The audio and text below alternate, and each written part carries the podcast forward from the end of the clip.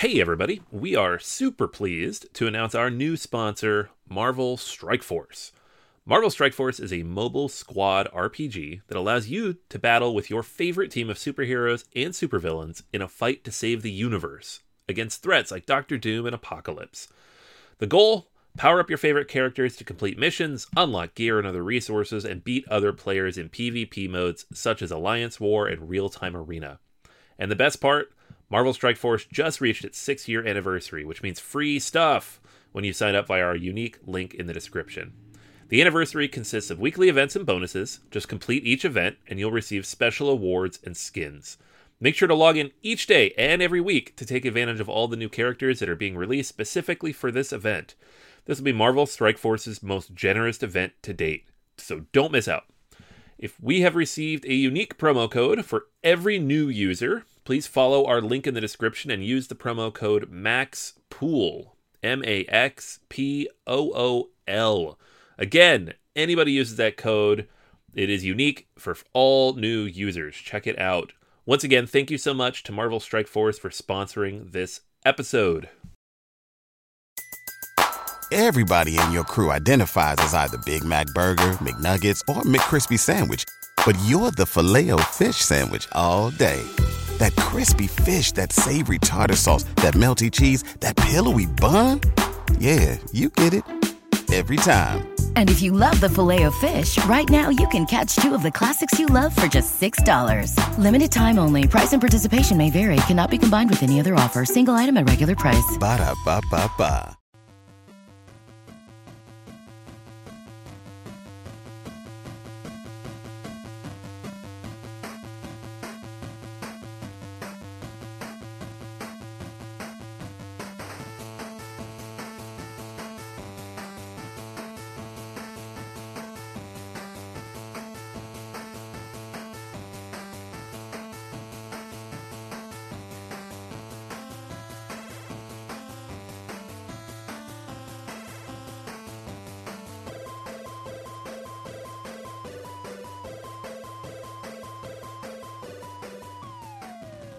Welcome to Board Gamers Anonymous, the podcast about board gamers and the insane fun we have at the table together. This is Chris, Hey, And this is Anthony.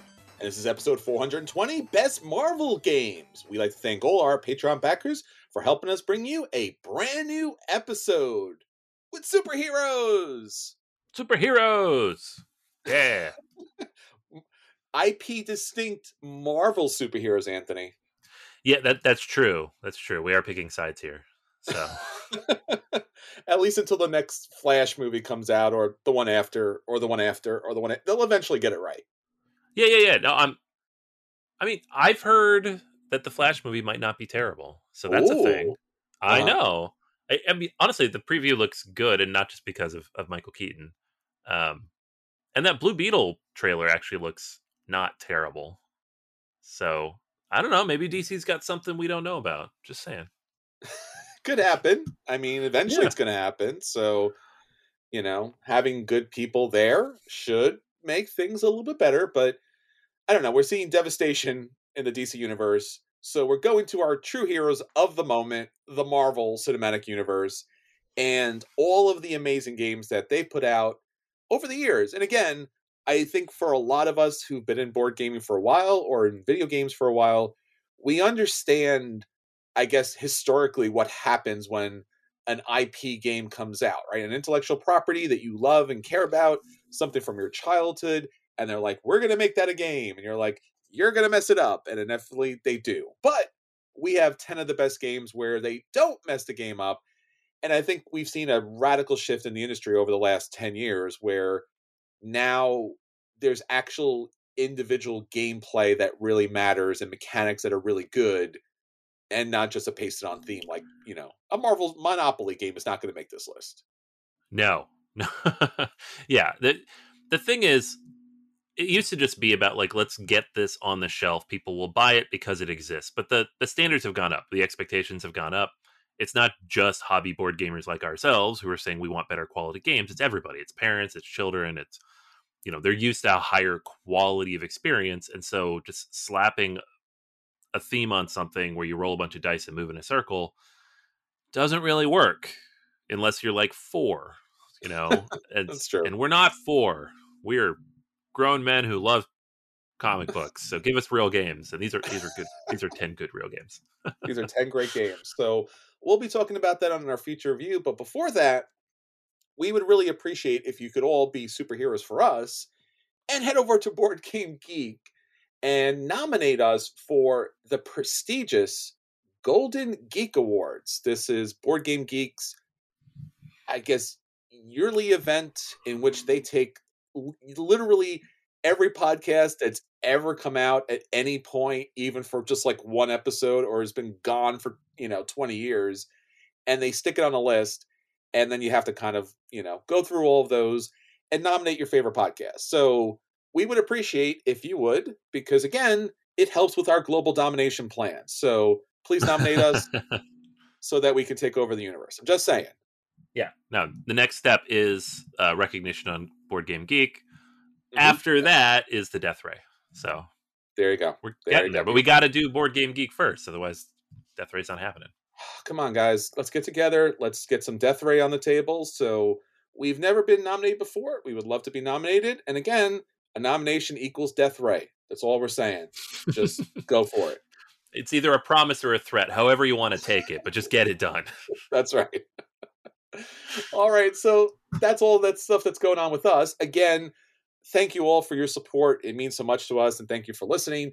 I also wanted to let people know who may not be on Patreon that I have brought back Kicking the Habit. So this week, uh, on Tuesday, I went through, I think, about a dozen different Kickstarters that came out.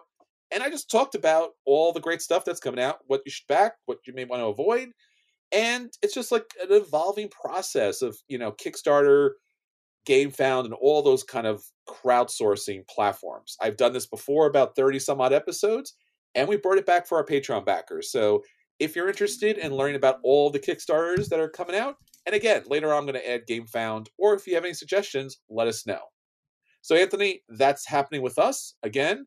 And what's happening with our listeners? What's our question of the week? All right, yeah. Question of the week this week: uh, uh, What game were you initially cold on, but came around to after multiple plays? So, uh, and, and specifically asking beyond that, do you feel the game specifically needed multiple plays and therefore might be underrated broadly by other people?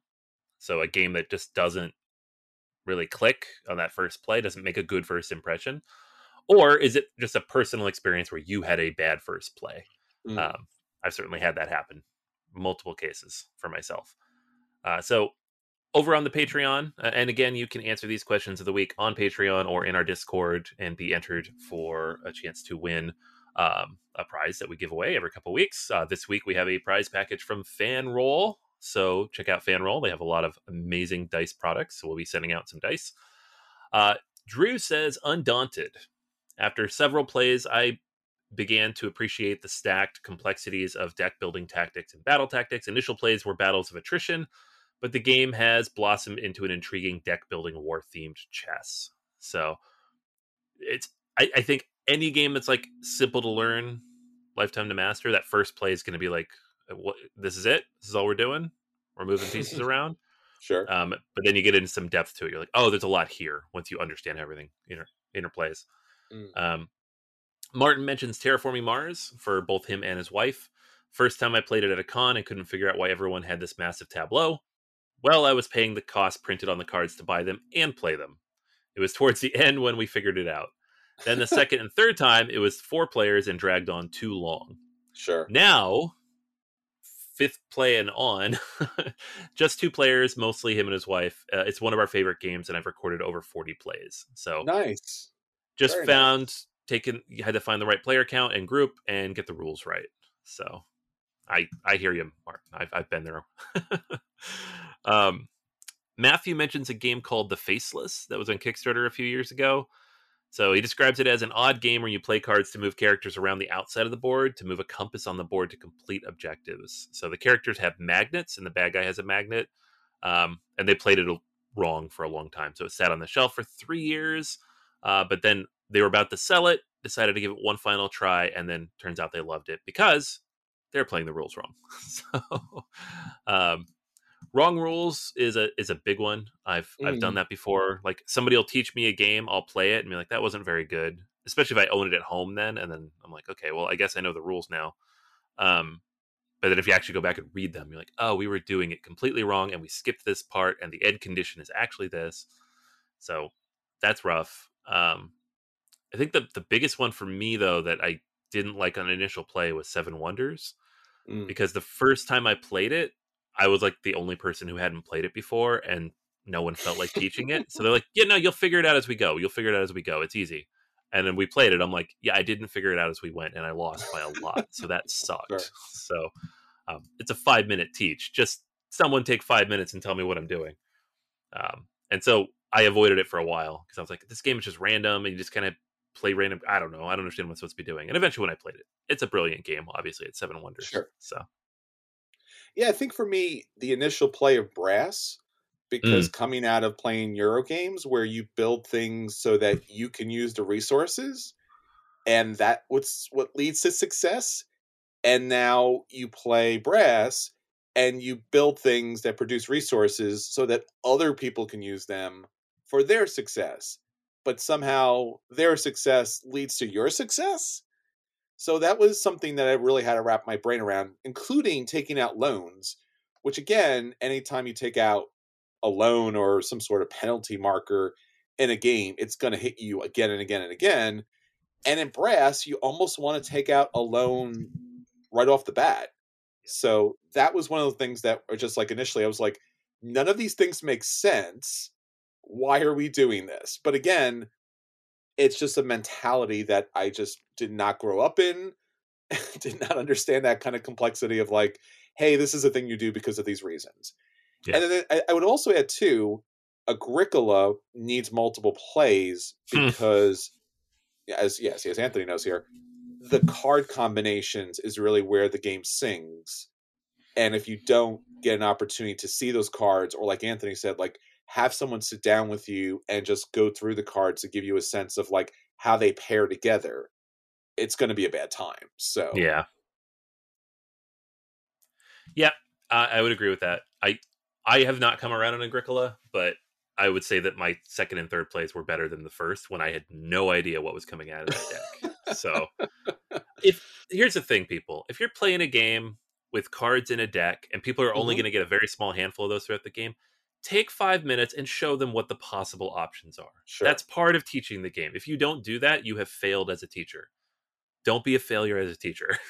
like it's not fun for them. no, Uh, and it's you know it. And sometimes when you're teaching people, like, no, no, I get it. It's fine. I'll see them as we go. It's like, no, you need to see these cards because if you don't, it's not going to be fun for you. You're not going to know what you're building towards. It's yeah, important. I think generally when I when I teach a game, if the outcome should be the outcome should typically be not purposefully, generally, but should typically be I the teacher should lose, right? Yeah. Like you should teach the game so well that you're giving the right information for other people to make the optimal plays, and then obviously as a teacher you have to manage and keep an eye on other people's situations. So it doesn't allow you to focus as much, but it allows them to get the most out of the game. So, like as you mentioned, I played Agricola, and I remember one time playing a game where, and I can't remember. I think there's a religious statue that is one of the cards, and it like it takes away the negative points. And I'm like, I remember having it in my hand. I'm like, why would I pick this card? So I pass it along, and then there's another card, and it's a negative, you know, a negative effect, you know, negative points, but it has a very positive effect. And I'm like, oh, okay, so that's why, right? Because I Yeah. hadn't seen any other negative cards before that. So, but that opportunity had passed me, and then someone later had played that, and it was a big, you know, swing for them. And I was just like, okay, so that makes sense. So that card's there because of some other cards, which again lends itself to it. But again, when you're playing cards with giant decks, you may never see those cards, or they may not be in that particular deck because only so many cards come out. So, yeah, I think a lot of these issues could be taken care of by just having a teacher more present in that kind of experience. But yeah, no, cool stuff. Yeah, awesome. Um, so again, over on Patreon, we we give away a prize. Uh, and Martin, thank you for sharing your story about terraforming Mars with you and your wife. I we've all had that experience, I think. So uh, you will be getting a prize package from Fanroll in the mail. Um, is it a oh. is it a death laser? It's it's a death laser or something. I wish it was a death laser. We should talk Oh, to those guys on. at Fanroll. Be like, hey, can you make a death laser? We want a death laser. I mean, we we got to get this whole board game geek thing figured out, but start working on it now. So once we get there, we'll have the death ray. Nice. Um, and I just I did want to shout out too. We had a few answers over on Facebook. I'm not going to read them all through here, but if even if you're not a Patreon backer, you can participate. We have uh, the questions go up on Facebook and Twitter as well every Tuesday. So uh, David mentioned Spirit Island and how it kind of blew his brain. Oh, Um, yeah. Scott mentions Kanban and how the chairs and the scoring didn't click the first time. Absolutely. Um, Andy mentions Undaunted as well, and how just Mhm. like the, the game really doesn't come together until you've played it a bit more. Jocko mentions Star Wars Rebellion and how they played the battle rules wrong, which would really make that game suck. yeah, that happens. um, Andres mentioned uh, Grand Austria Hotel, so potentially the teach, but also maybe just the game was too long. But played it another game. online and found the combos and the puzzles really worked. Yeah, it's, a, it's another game with a lot of cards. So lots of good answers. I think we all have this experience of some game, probably earlier in the hobby, where we're just like, "Nah, this is bad," and then you go back to it later. You're like, "Nope, we were playing it wrong." So Sure. thanks well, for thank sharing. you all everybody. for yeah, no, thank you all for letting us know, and thank you all for taking the opportunity to get the game to the table a second time because sometimes you miss out on a lot of those great games from that first bad teach or that first bad experience or any number of things. So again, love reintroducing those games out to players. So again, hit us up on all of our social media accounts. We would love to hear from you. And the question of the week, there every week. Please hit us up and let people know. All right, Anthony. So that's everything that's happened with our friends out there. Let's get on to things that we want to the table. Let's talk about our acquisition disorders. All right. So for me, it is Cascadia Landmarks. Of This is- course it is. Yeah, you knew it is. Cascadia, Cascadia guy yeah, doing the that's me. Cascadia things. Yeah. So this is a, a- the first expansion for Cascadia, which was my 2021 game of the year. Um, and it is adding landmarks naturally, right? The game's all about uh, building out habitats and placing wildlife in the Pacific Northwest. So now we're going to be adding landmarks to kind of indicate these different parts of different parts of the mountains or waterfalls or whatever. They haven't really released what all they're going to be yet, but it'll make the environments a little more unique, have their own look and Mhm. feel, plus add more dynamic scoring Mhm. stuff to the end game, which Sure, that's why this game is so good. It's like you're kind of juggling the different scoring opportunities. So sure. awesome stuff all around. Now, the flip side of this is that it has an expansion for five to six players, Ah, I knew that was coming. which can you just not put that in the box and I can save ten dollars? That'd be great. Can you just sell the landmarks part? It's probably just a deck of cards or tiles, and you're going to make me buy all the five to six player stuff. I don't even play this with other people. I play it alone or with my son. So I don't want five to six players for Cascadia. Um, but if you do, they're doing that.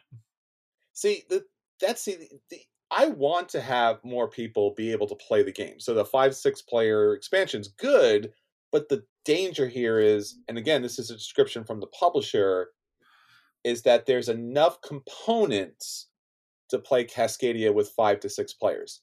Not that it has a game mode for five to six players, or like it's been redesigned, or the expansion is meant for five to six players. Because that's always what concerns me about a lot of games. Is at some point you got to do something different because the player count becomes too big. So like Concordia, when you hit six players, then you do teams, right? So there's different dynamics to it. I I 100% agree. I don't know that it'll affect this game though, because at the end of the day, there's only so many location types. There's only so many animal types, and if you have too much, like if you have three of the same animal in the Mhm. in the market, you wipe it anyways. Sure. So I think it'll be fine if they were like adding new animals or something, and then five to six players, and it watered down the bag. That could be a Mhm. problem. Um, I guess we'll see how it works out. Like if you have now six stacks of tiles instead of four stacks of tiles, are we suddenly only getting mountain tiles for three rounds in a row? And people are like, I don't want mountain tiles. Um, I just don't like playing hour long games with six people. I just I don't enjoy it. like if I'm going to play with that many people, it's got to be quick or social. All right, people, you heard him say it. He's going to play this game with five to six players. So No, never. Yes, it's on the podcast, recorded. Yeah. Yeah, I'm going to own the c- components to do that, but I will not be doing it. Come on, man, we need a death laser. If you do it, people will buy us a death laser. Okay, if I get enough emails saying if you do this, we'll buy you a death laser, I'll do it. But I need validation on that. I don't need it. All right. You Look, we, we. We want nominations for the Golden Geek Award, and it's those podcasts that go the extra mile and do the five, six players that get the death laser. Come on. That's all I'm saying. Fine. All right. Well, I have a Kickstarter here for you. This is Santorini Co op and Deluxe Pantheon Edition. The long awaited Deluxe Pantheon Edition. I don't know if it's long awaited. Plus a brand new cooperative expansion, which I don't think that was necessarily anticipated either. But it's currently on Kickstarter, and the project will back because they made Oodles and Oodles money, half a million dollars, on Friday, April 28th. So this is Santorini. If you have not played Santorini, it is typically, and again, I say typically because there's other modes, it's typically a two player game in which you're uh, utilizing Greek gods and goddesses to be able to build up Santorini with these wonderful little buildings and these wondrous blue caps on top. And it's a really great little abstract game. I bought it. Anthony, you bought this too, right? You, I think you backed the Kickstarter, right? I did, yeah. I paid way too much money for this before it was like 20 bucks at Walmart. I paid the twenty dollars at Walmart. Yeah, it's smart dude. Freaking I don't know specifically Walmart, but I did pay the. I didn't get the so if you bought the version Anthony got, he got a lot of additional cards and gods, and he also got I think there's like an extra, I guess modular artistic piece to kind of make the island perk up a little bit more, and then Yeah. the retail version was like the thinned out kind of like cardboard thing. It's not bad because basically all it is, it's like it's a plain board. It's just a square board. It's a grid. it's it was forty dollars for cosmetics. Yeah, basically is what I paid. So You got some cards, right? There were some cards with it too. I. I I guess, yeah, but like I frequently I mostly play this with the kids, so we don't even really use the gods half the time. Like Oh, it's okay. only recently we started using the gods. So even though I've played this game like 100 150 times, I doubt I've ever even used those Kickstarter gods. So Sure. again, 40 bucks for a plastic island, which is cool.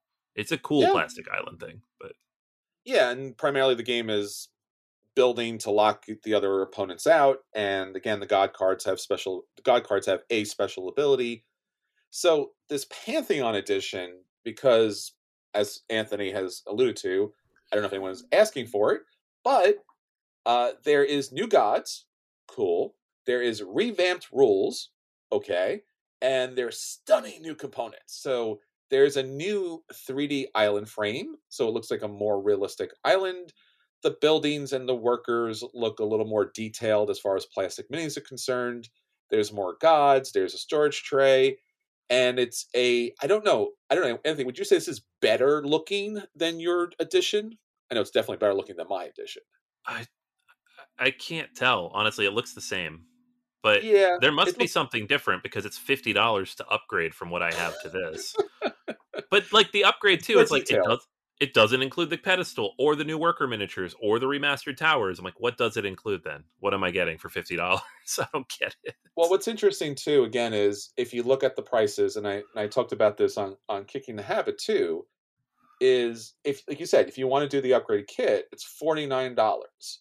But instead, if you just want to back, you know, the other like the full edition, it's sixty seven dollars. So why are you, for the sake of eight, you know, eighteen dollars? Why are you doing that? Like Yeah. just back just back the whole thing. I mean, it's nice. I appreciate when they offer the kind of upgrade kit. I always love that.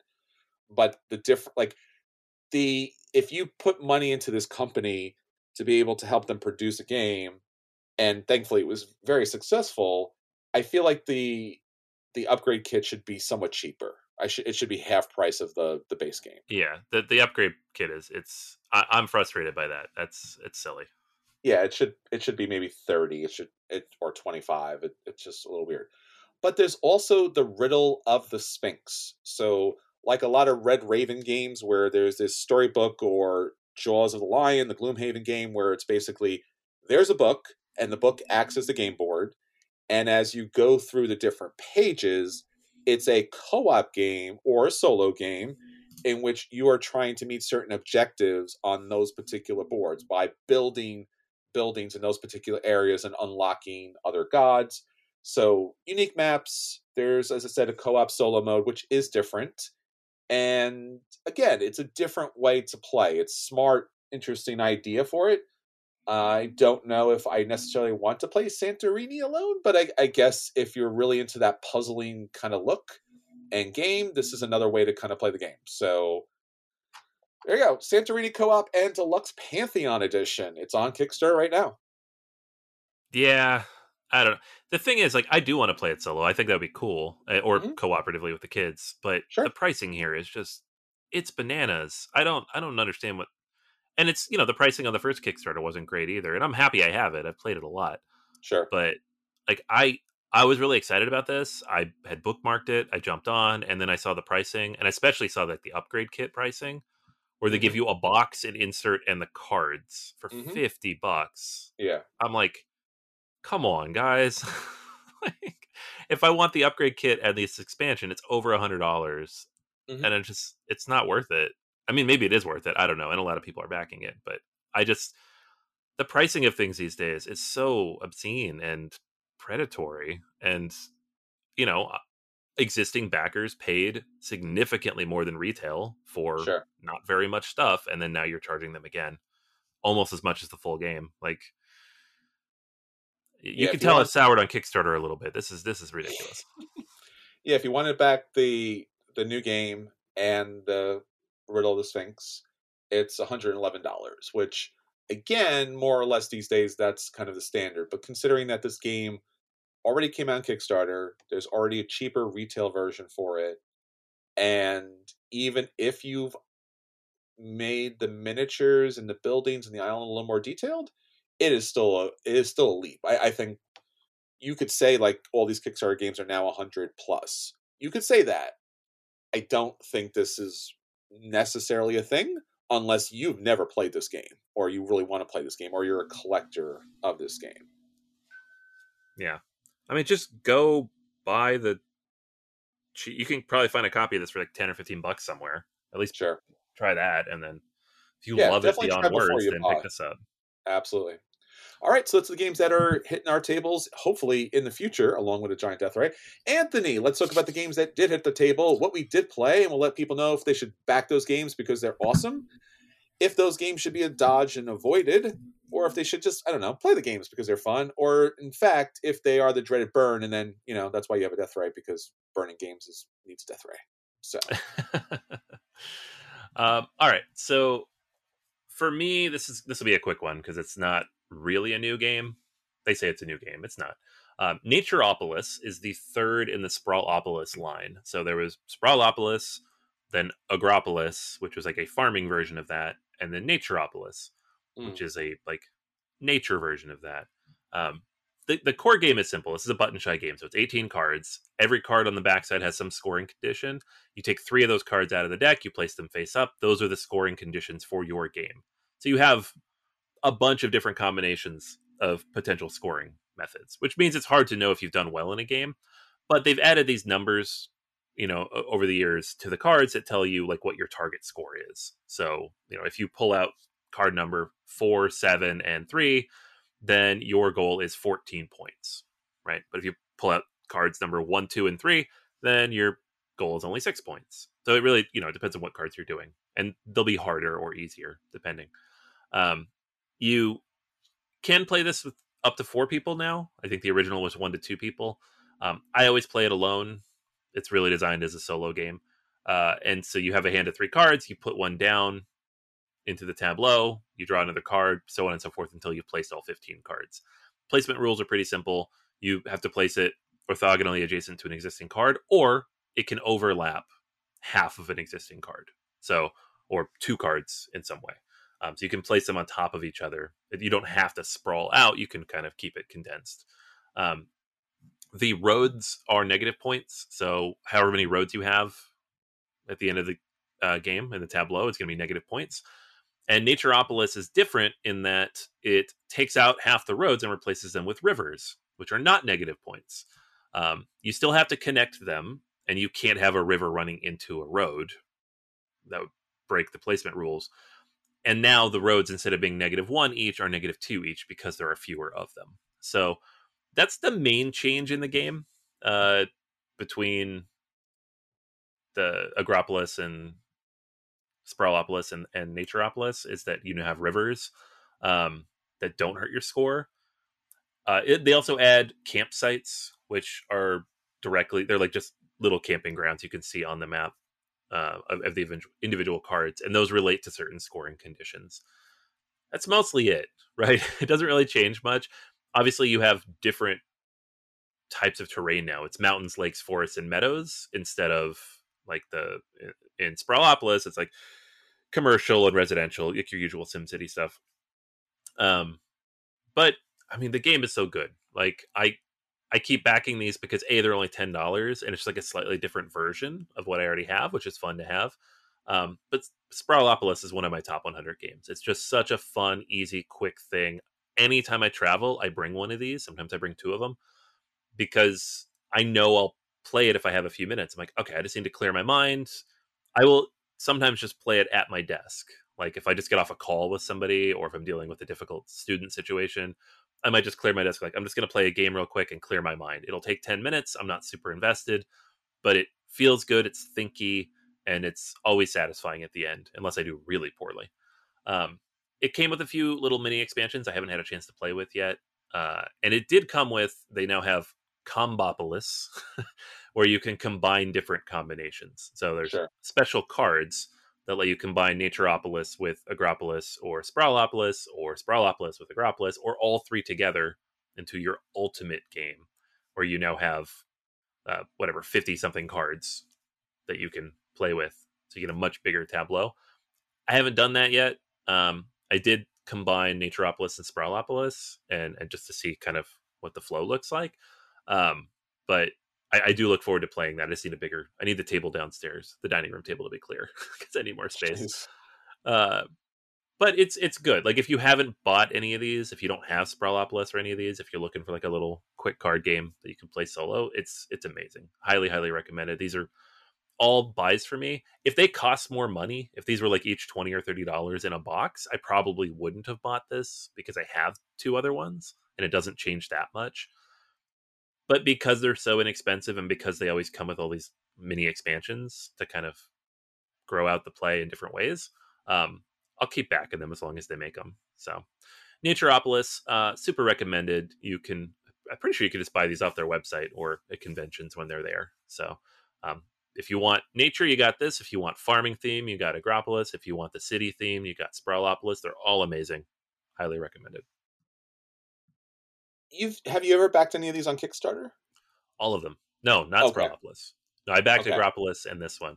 Sprawlopolis, I played with somebody co-op for the first time, and then I went home and ordered a copy. Sure. Is it is it worth backing these on Kickstarter? Because when I looked at this, and the shipping is is not not that expensive, five ten dollars depending on where you live. Right. Is that is that worth it? Like, do they come out retail? Like, is it or to go to the website? Like, where do you find these otherwise? Uh, I'm pretty sure they they don't come out in retail that I'm aware of, unless the retailer has backed them. Um, sure. So I think the only ways you can get them on a recurring basis is either through their website, in which case you're paying the same shipping, sure, or at a convention, which is, would probably be cheaper, but then you have to find them at a convention.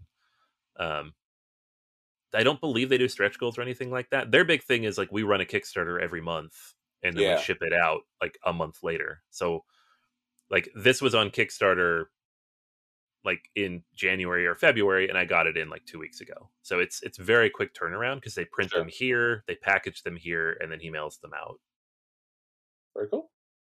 All right, well, I got to play uh an expansion for one of my favorite games, Spirit Island. If you haven't played Spirit Island, it's a world of magic and wonder and the Dahan people the villagers are living with their spirits on this island, and then here comes Europe and their colonists, imperialists to kind of blight the land and take over. So, utilizing the Dahan people and your particular spirit in that game, you play a co op game with other players or by yourself with one or more spirits. And you use this modular board to set up the land, set up the different Dahan people where they're where they're situated, and then the invaders have an initial setup, and then throughout the game, you're battling against them utilizing cards that can work with other spirit cards. So there's a kind of like a communication of like, if I play this on your thing, you play this on mine, we play this in this particular order, and then we will have the benefit of being able to drive out the invaders.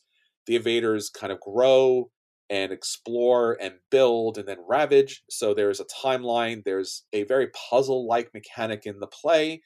It's one of my favorite games. This is way back in 2017 um, from R. Eric Reuss and from Greater Than Games.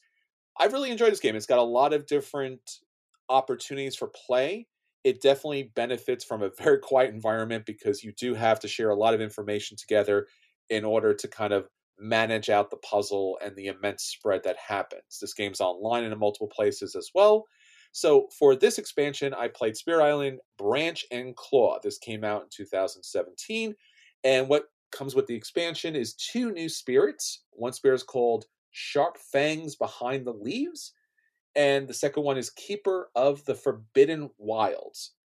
It also offers a new adversary, France, in this in this scenario, and it offer, offers a event deck that comes into the play, and a bunch of additional cards that you play with, amongst obviously the cards that come with the particular spirit. So the event deck is interesting because an event happens each turn and you have some randomization and some you know basis of what happens based on what's going on, on the board and what really kind of i guess sets this game apart beyond all the additional cards in the game is you're going to get a lot of new tokens that are going to come into play here and the tokens are essential for the gameplay especially with these two spirits. So for example there are animals and the animals are out there and they're going to do again based on how the, the spirit's able to utilize them. So they'll do a lot of damage. They'll they'll kind of support those areas that come out of the jungles and they they come out with with their other animals tokens out there and they're basically helping you push back and hold the land there's also wilds and these wilds again also are beneficial to help you stop a lot of the building and the ravages Disease tokens are out there too. Again, stopping a lot of the build actions, preventing those. Strife, which you know targets a lot of the explorers, a lot of the, the people tokens that are out there. And based upon your spirits that you're utilizing in the game, you have more or less kind of control over their activities. Obviously, the animal ones benefit by using the spirit of the sharp fangs behind the leaves. And then for the Keeper of the Forbidden Wilds, obviously the Wilds tokens are essential. So these two spirits work best with the tokens, but obviously utilizing the events because the events also utilize a lot of the different tokens. This is kind of like a, you know, you have to kind of play with everything. You can use these things with other spirits, but really, if you want to get the most bang out of the buck, you want to use these spirits because of the event cards and because the tokens into play.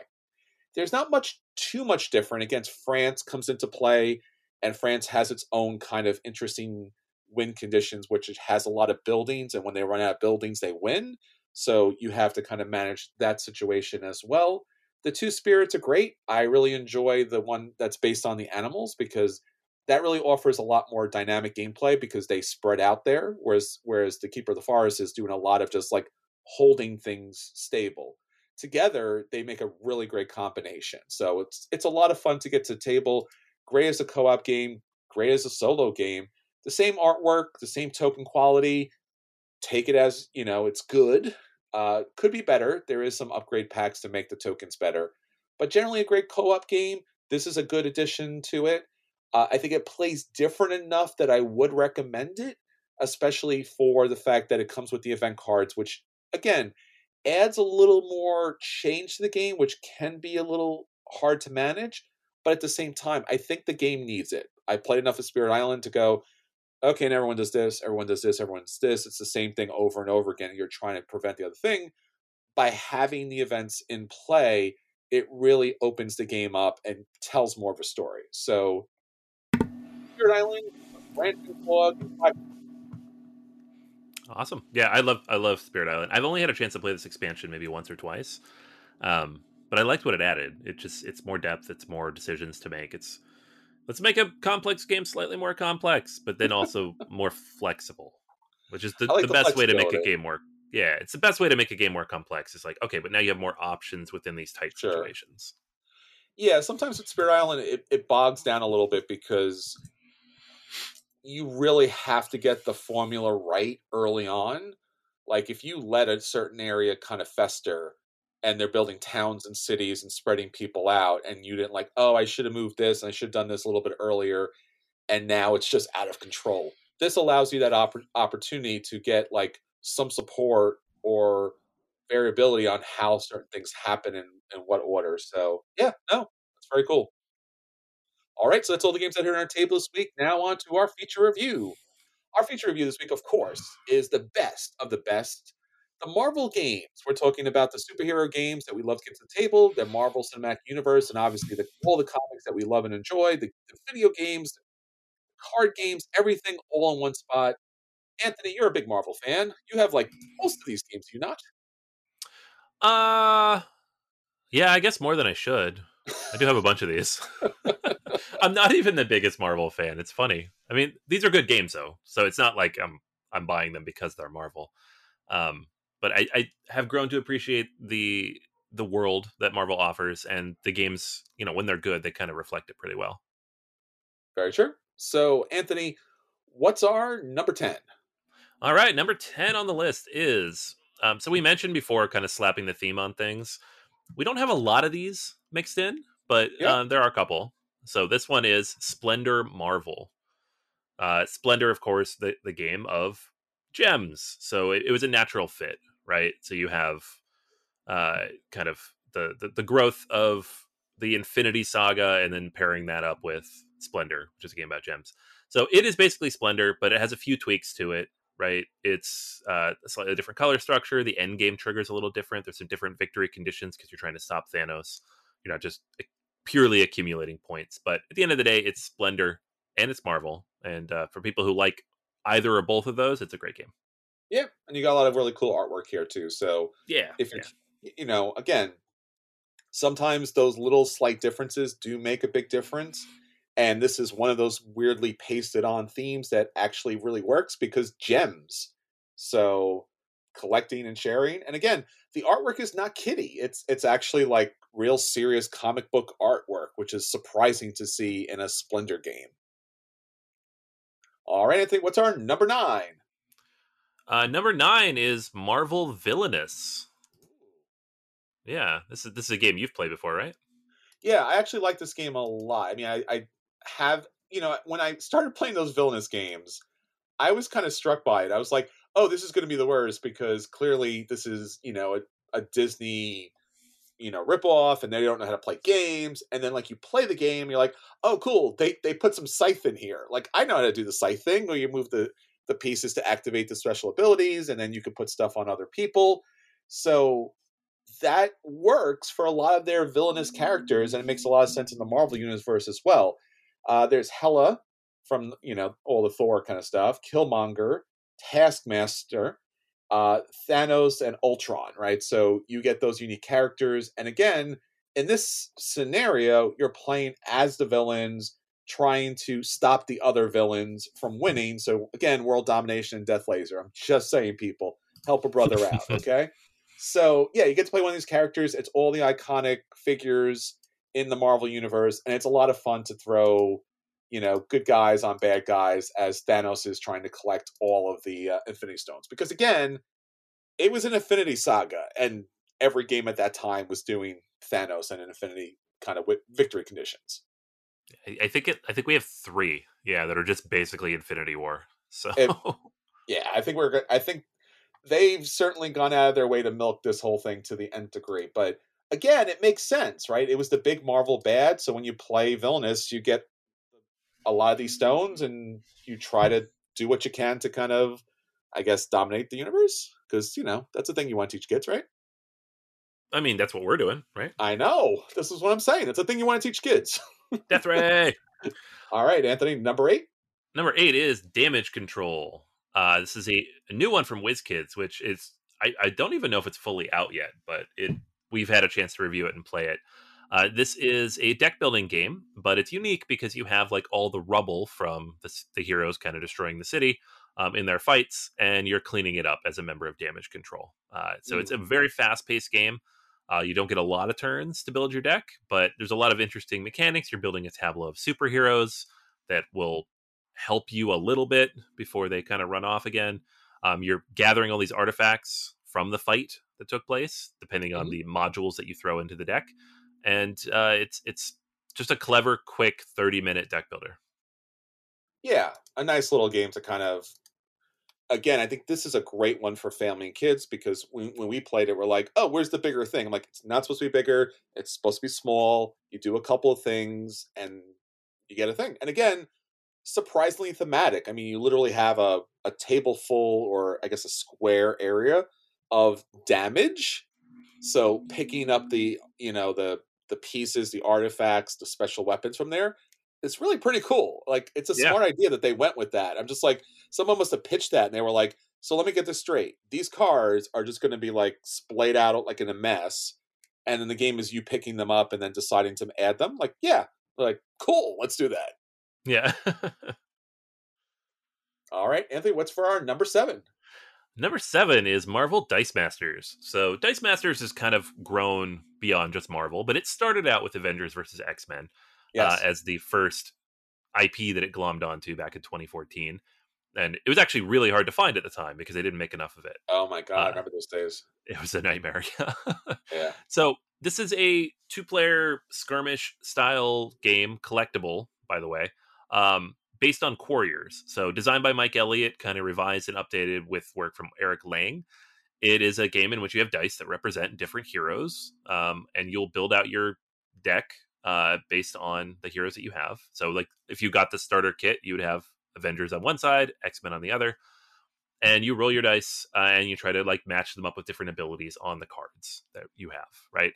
It is collectible, of course, so you had to go buy boosters to try to find the better cards, to find the better dice that went with those cards. Yes. Um, that part was probably the reason you don't see more of this game because it was difficult to find, and then of course it is pay to play if you want to do well.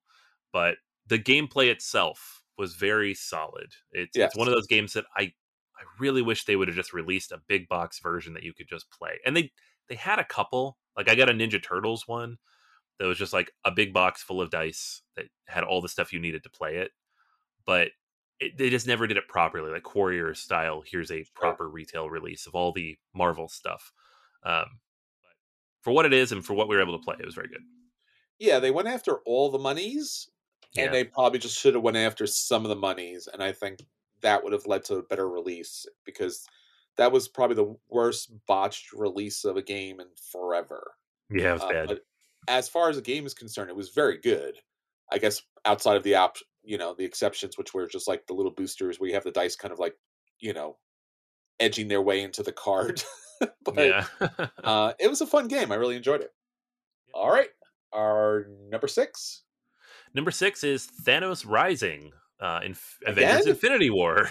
He keeps coming back. This guy. Yeah. So the Rising, you might be like, oh, this is an IP slap on. It is, but this was the first one of the Yes. Rising series. So since then, they've released uh, Batman Who Laughs Rising, Harry Potter Death Eaters Rising, Star Wars Dark Side Rising, SpongeBob SquarePants, Plankton Rising. Yeah. And the most recent one was an Avatar, The Last Airbender Fire Nation game, which people really seem to like. Um, but the first one was Thanos, and this came out, I want to say like right before the movie because there was promos you could get that were spoilers for the movie.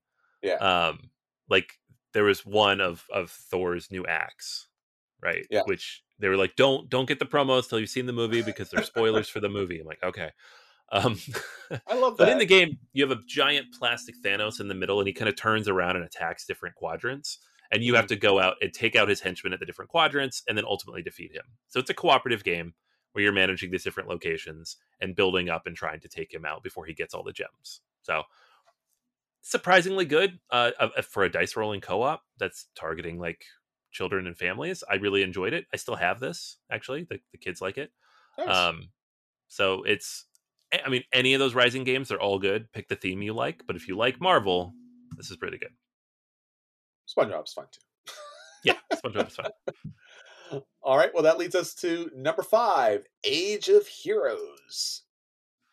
I, yeah, I yeah. guess, We, we reviewed Yeah. this recently, right? And it's I and know you this is like really in our in our kind of current memory because Marvel Age of Heroes was like we talked about, it's Lords of Waterdeep, but X Men styled. yeah, and better. Was it better? Where did we land on that? I don't remember, but it's good. it's different but better in some ways. I, I think s- I Yeah. think that's a fair. I, I don't think it replaces Lords of Waterdeep, but I think it's it it, it kind of owned its own spot. And turns out X Men are also Marvel characters, so that's a thing. yeah, and you know what? Most of the other X Men games are terrible, so Oh, we really didn't include bad. them. They're Yeah. super bad. There's been, I think, three in the last four Yeah. or five years that are legitimately terrible games. So um, if you're asking where those are, we didn't include them because we don't like them. They're bad. Yeah, Now this is pretty good because you actually get the you get the Marvel characters here. You have the X Men, and they actually utilize their powers in a very thematic way, and they pair up in a very thematic way. So it makes a lot of thematic sense. And that's really what you want to have in a game. You want to feel like, on some level, even as abstracted as it is, you're still playing a game. So yeah, Marvel Heroes, man. Yeah. All right, awesome. that leads us to number four. Number four is Marvel Crisis Protocol, which it's cheating a little because it's a miniatures game. It's a skirmish game um, where you you buy miniatures. They don't come assembled. You are gluing them and painting them, and then you're playing. So Warhammer style. But you can buy a core set, which is the price of a board game. It comes with everything you need to play, and the game is very solid, right? So in that box, you get Black Widow, Captain America, Captain Marvel, Iron Man, Spider Man, Baron Zemo, Crossbones, Doctor Octopus, Red Skull, and Ultron. Like pretty solid starting crew for to have two sides here. Um, they've released dozens of expansions for this thing at this point, and it's just a really solid, well-made, tight, like small space skirmish game. Like you're Yeah. on streets, you're in parking lots, you're at airports, you're you know hiding behind buses and throwing dumpsters at each other. It's not like they have some more epic scale stuff, but it's generally like very close and tight together, not like a big army based game, Sure. right? Um, which is perfect. That's what you want from Marvel because you have the heroes and you have the villains, and they should be fighting and punching each other. So, and like even more so than like uh, HeroClix, where the maps are relatively big and kind Yes. of broad. This Yeah. game keeps everything pretty close together and just forces you to take actions and do things. Sure. So uh, I'm really excited for the new Star Wars one that Atomic Mass Games is making because it's kind of built on this rule set. Um, it'll give us something kind of to go alongside Legion because this is just a really fun, stripped down way to play it, which I think is accessible. Like if you want to play a skirmish game and you haven't before and you like Marvel, I would actually recommend this. Whereas a lot of the times I wouldn't. Like people, I've had people ask me like, I like Star Wars. Should I play Legion? I'm like, I don't know. Do you like skirmish games? Because if not, eh, the big armies and I don't know. Um, but this is one where I'm like, yeah, yeah, you should try it. Excellent. All right, that leads us to number three, Anthony. Marvel Legendary. This is Ooh. The OG. I, this game just doesn't go away. Um, it pops up on lists over and over again. People still play it. People still love it. Um, I honestly thought it had finished up, but it hadn't. There is still new content being released for this game, which is amazing because it is it's such a solid cooperative experience. Like the only really big downside of this game is the like setup and organization time. Yeah, a lot of cards to sleeve. A lot Yeah. legendary. the legend of the of le- of just like sleeving all those cards. Just like, what are you playing? I'm just sleeving legendary. It's like, Yeah, oh, yeah, I see that. yeah. It's All it's right. great though. Like they release a new like let's see in 2022 they released 5 expansions for this game. So like if you like legendary, there's a lot of stuff to draw on, which is it's what you want, right? You want content. It's this could be a game you just play all the time. No, this could be a lifestyle game, and again, rightfully so because it has the depth for it. Yeah. All right, number two, Marvel Champions. You've heard of this game, right? I have, yeah. This is my number three game of all time, actually. So I know, and so we're not obviously. This is basing it. We've based this list off of best Marvel games. If we're doing Yeah. best games, this would be number one. So just saying, I would Okay. fight for that. I would All pull out my own personal death ray. Oh no! Um, help! Help!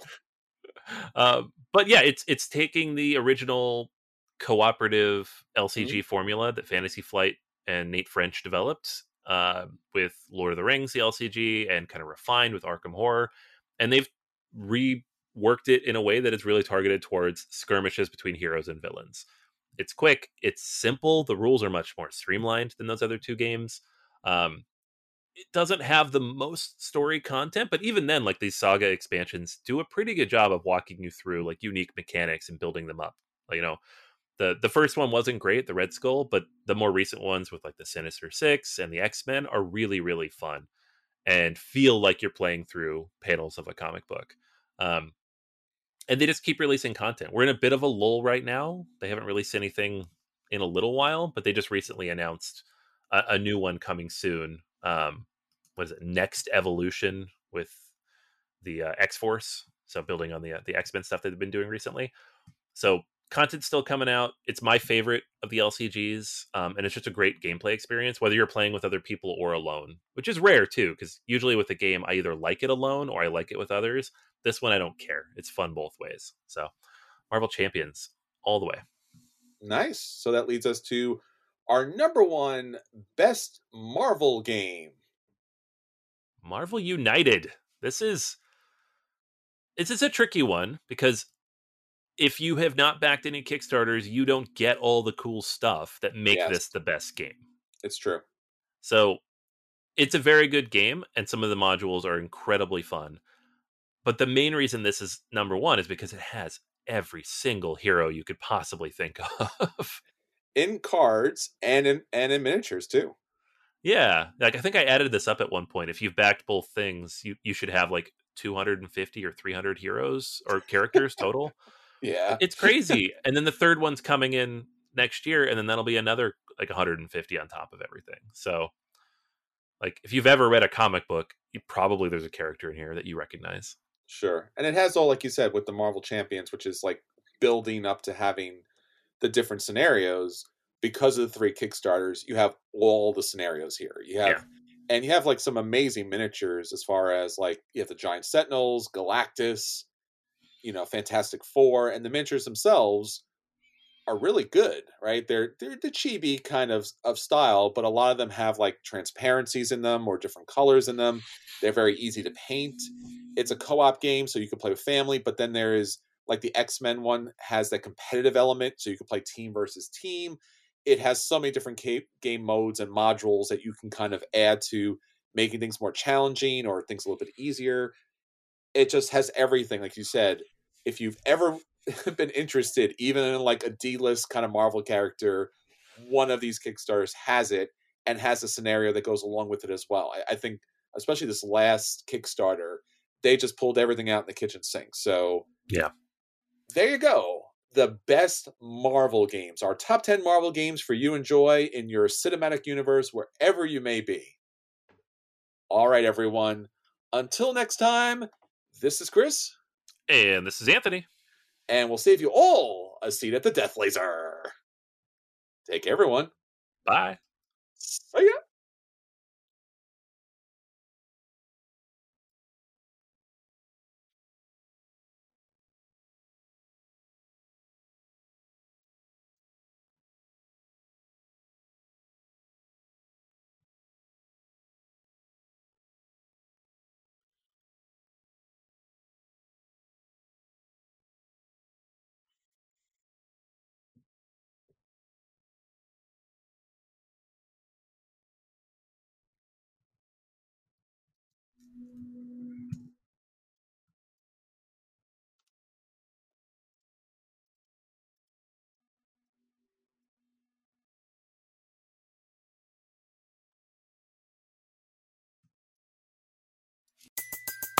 Everybody in your crew identifies as either Big Mac Burger, McNuggets, or McCrispy Sandwich.